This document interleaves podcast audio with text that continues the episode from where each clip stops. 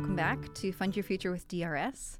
Today we have Mitch from the Office of the State Actuary to help us learn a little bit more about how pensions work in Washington State. Welcome, Mitch.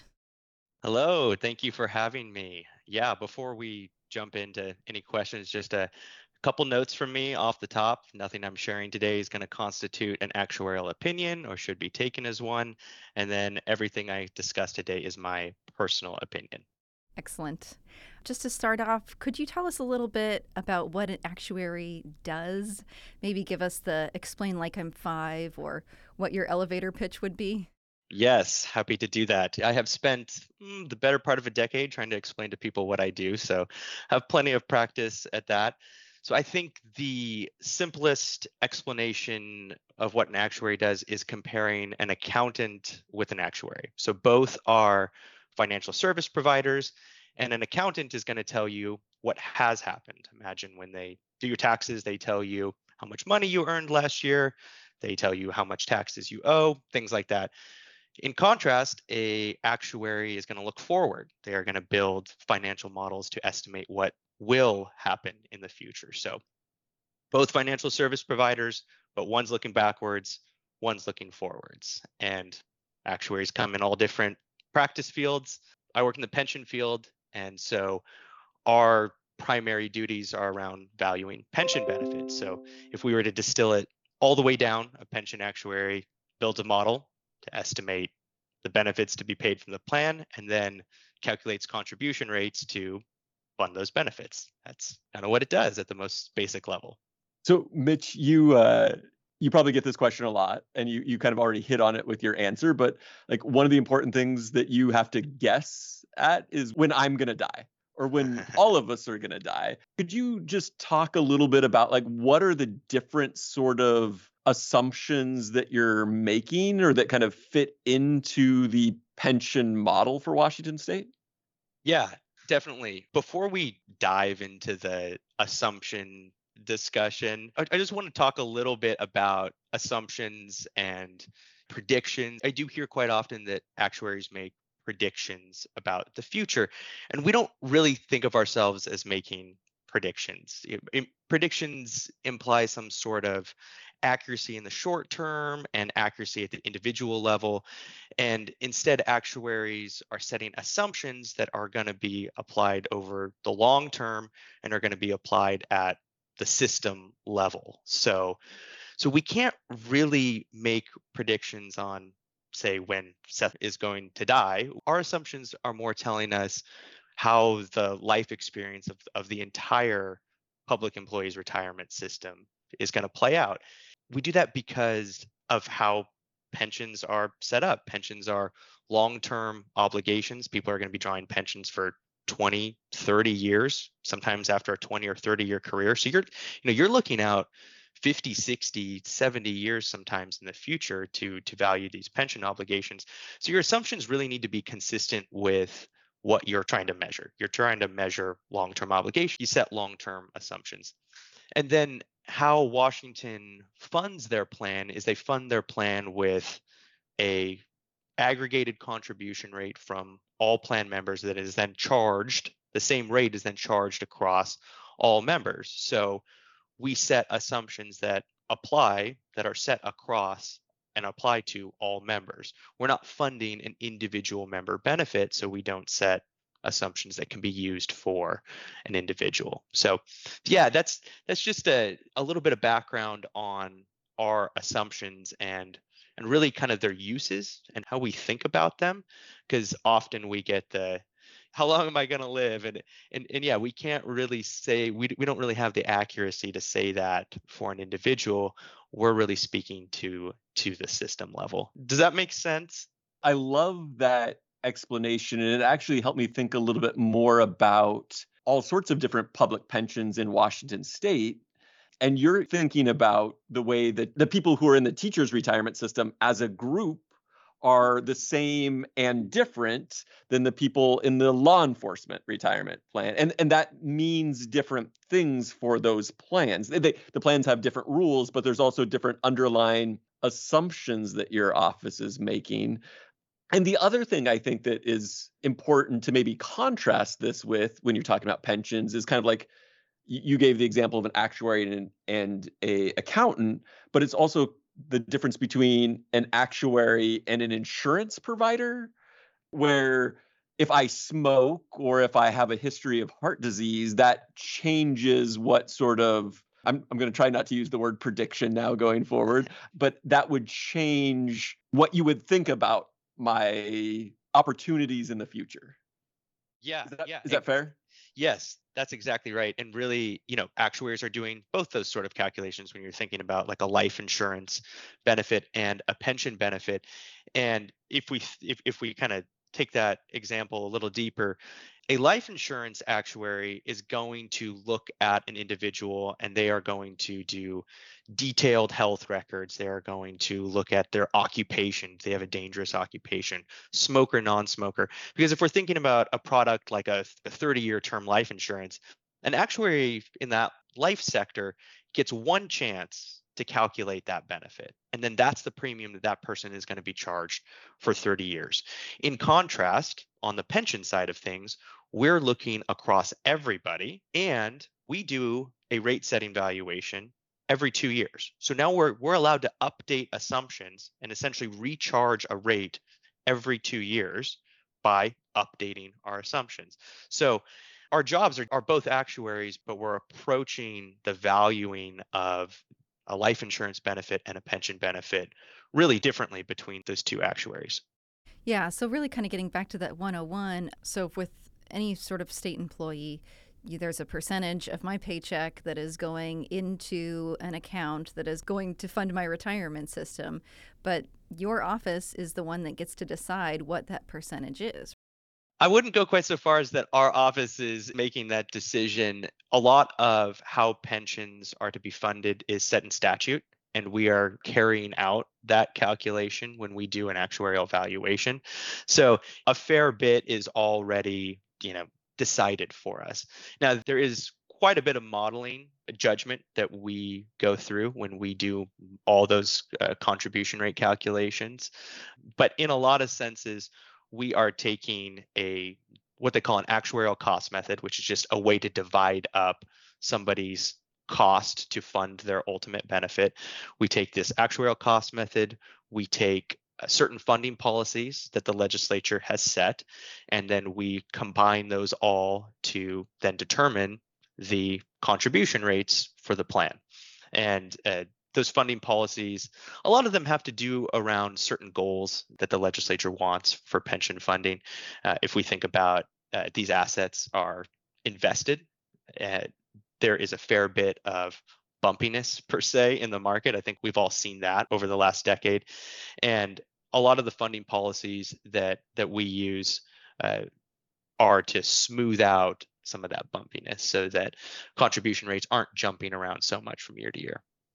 Mitch, I'm wondering if you could talk a little bit about what causes those contribution rates to go up or down over time.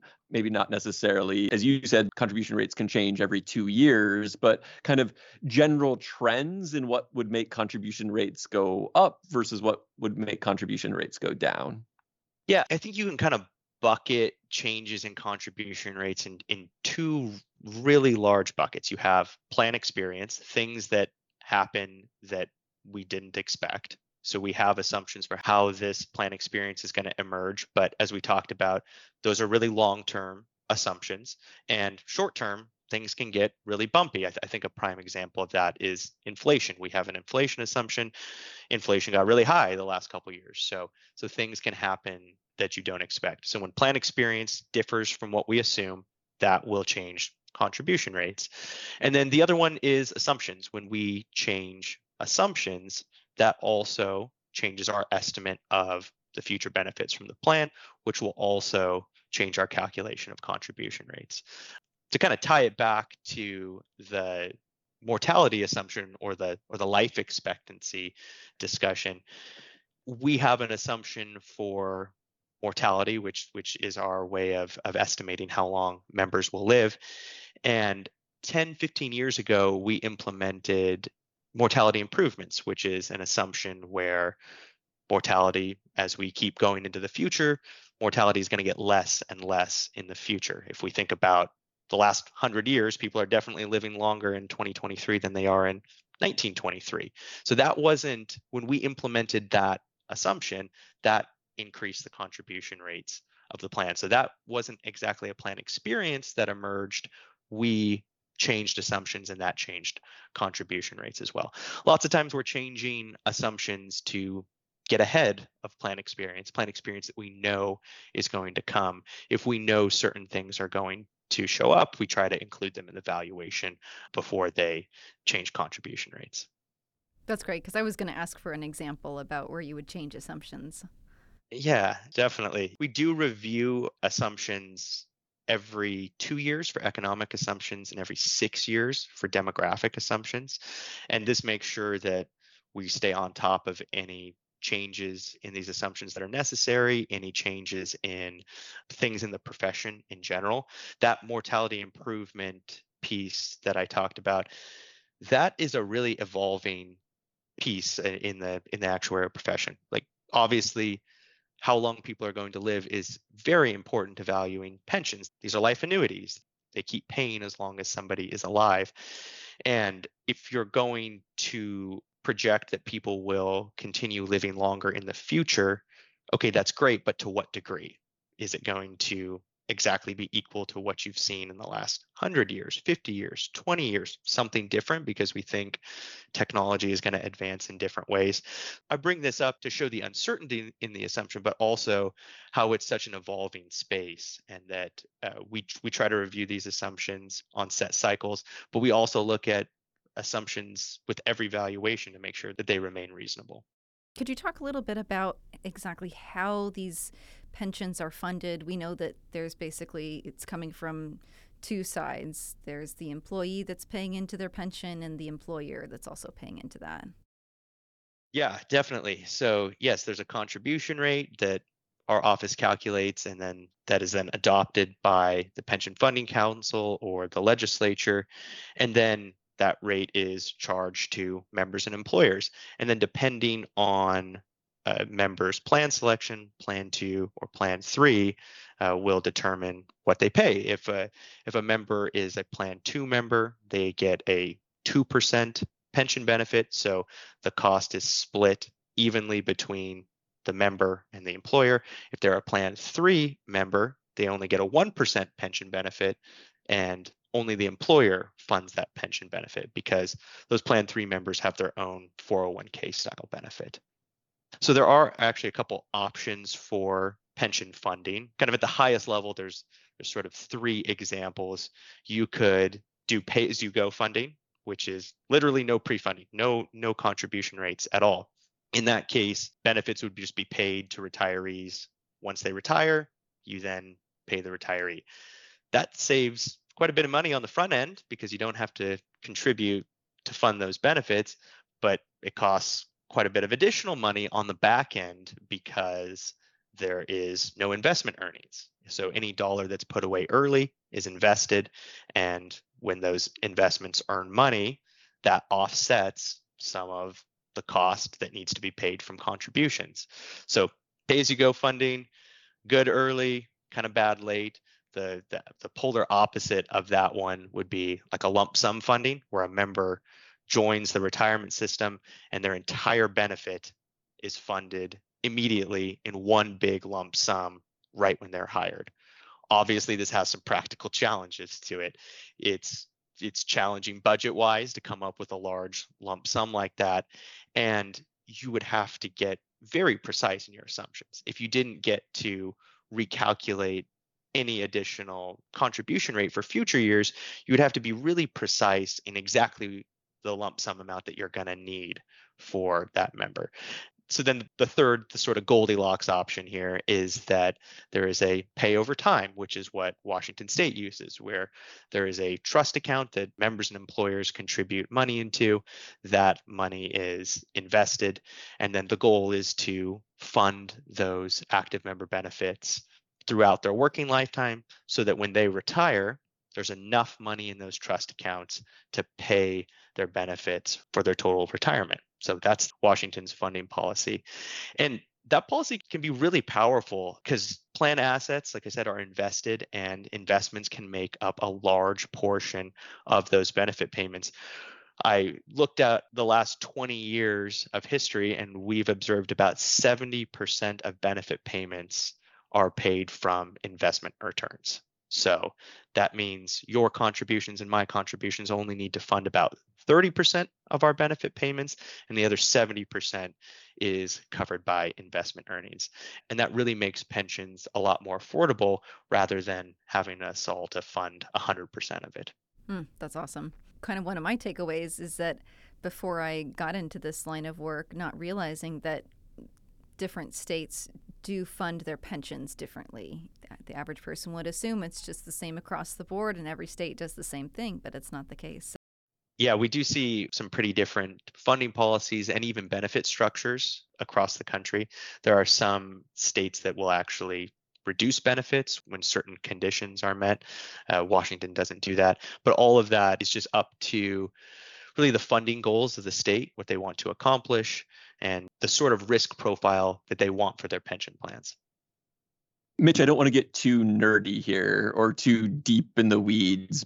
And I know you're very good about not getting that way. But Jenny talked a little bit about in comparison to other states, and there's just a lot of negative news about pensions. I tell this story often, but when my wife started working for the school district and she was choosing between her retirement plans, she kind of asked me my opinion, and I wasn't working for DRS at the time and was like, oh, it doesn't matter. There's not going to be a pension when you retire anyway. Like, that's sort of the narrative that's out in the public space. And Jenny and I have tried really hard to remind people that this is a contractual right in Washington state. You are going to receive this benefit. But I think it helps people hear how these plans are funded to help maybe reassure that. And so could you just talk maybe at the highest level about how your office calculates how well funded these plans are? I don't know if that's a fair way to state that question. Yeah, just sort of reassure us that we have a good pension.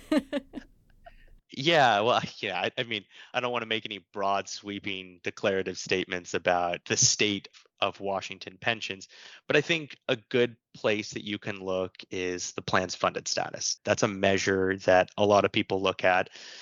Funded status or funded ratio, you hear those two terms.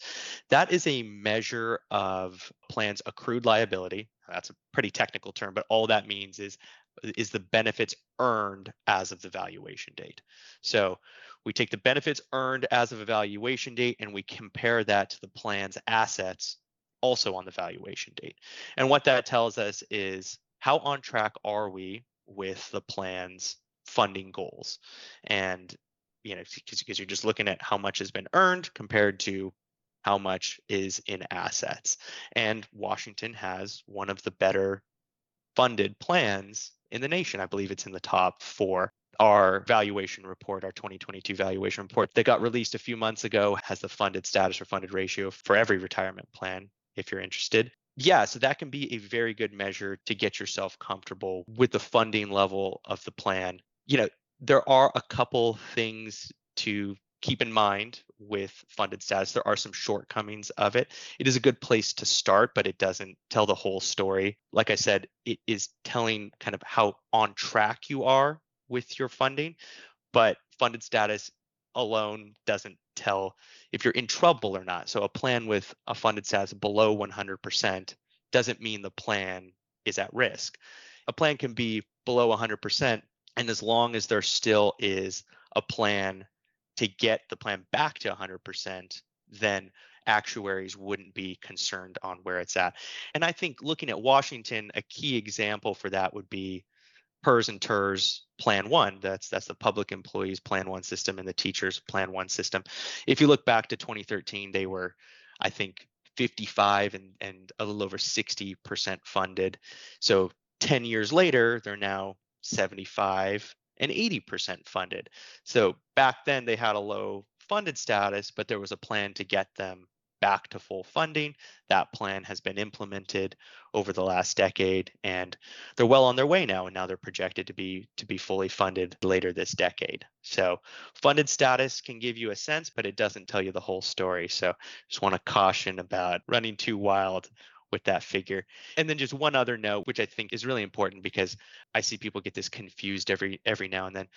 Funded status also isn't enough to know if contributions to the plan can stop.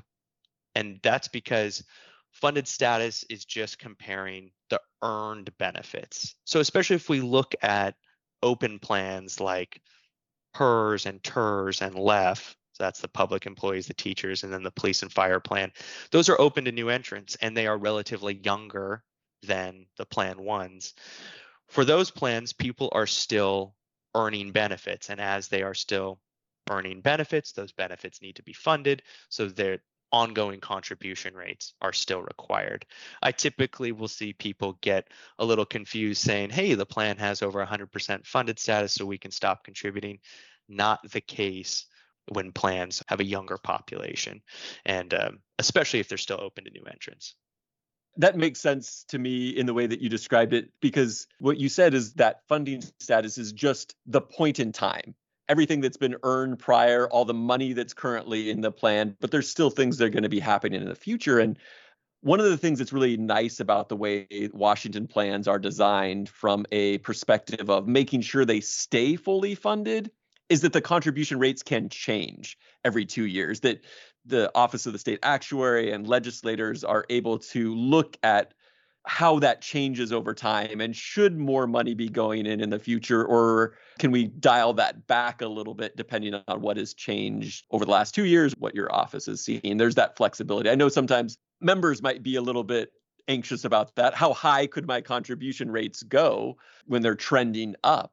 But as we've seen recently, they're starting to trend down. And that flexibility is, to your point, Mitch, I think because the plans are seen as being fully funded or close to fully funded. Yes, on their way, which is a great place to be.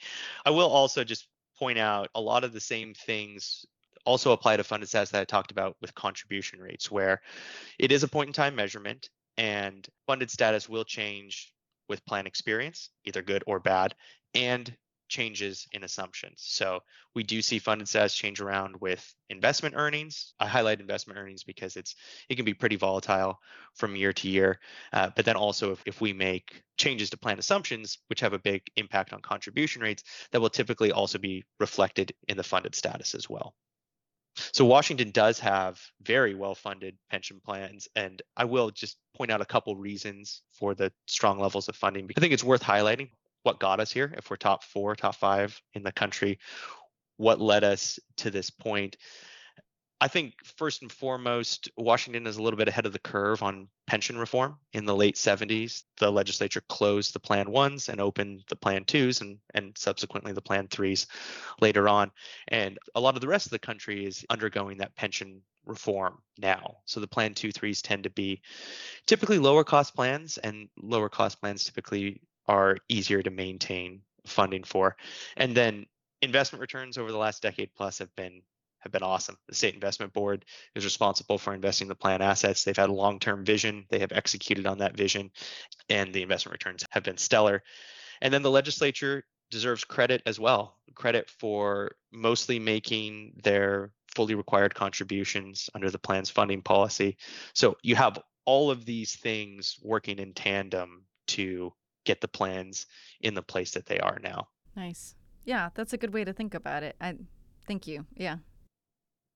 Yeah, I will also just highlight what the challenges can be if pensions become underfunded. So if there's underfunding, let's say required contributions aren't met, that means less money goes into trust accounts, which means less investment returns, which means more contribution rates are required, which means pensions become less affordable, which typically leads to more underfunding. And this negative feedback cycle continues. And unfortunately, we've seen this play out in a few states across the country where once a pension is in a deep hole, it can be hard to get it out.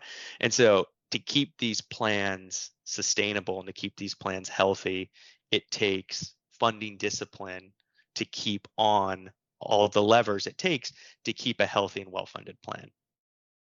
Yeah, well, thank you very much. This is very interesting just to kind of get into the deep weeds of how our pensions are funded.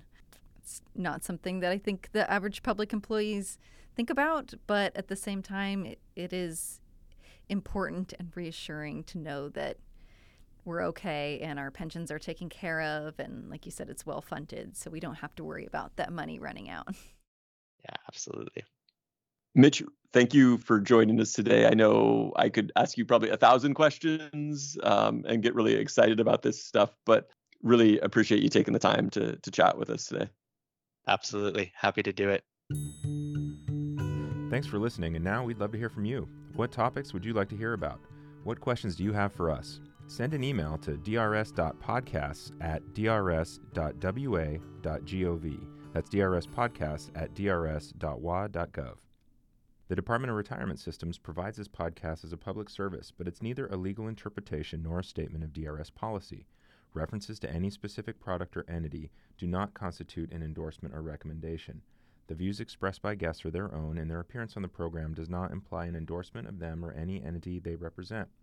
Views and opinions expressed by DRS employees are those of the employees and do not necessarily reflect the view of DRS or any of its officials.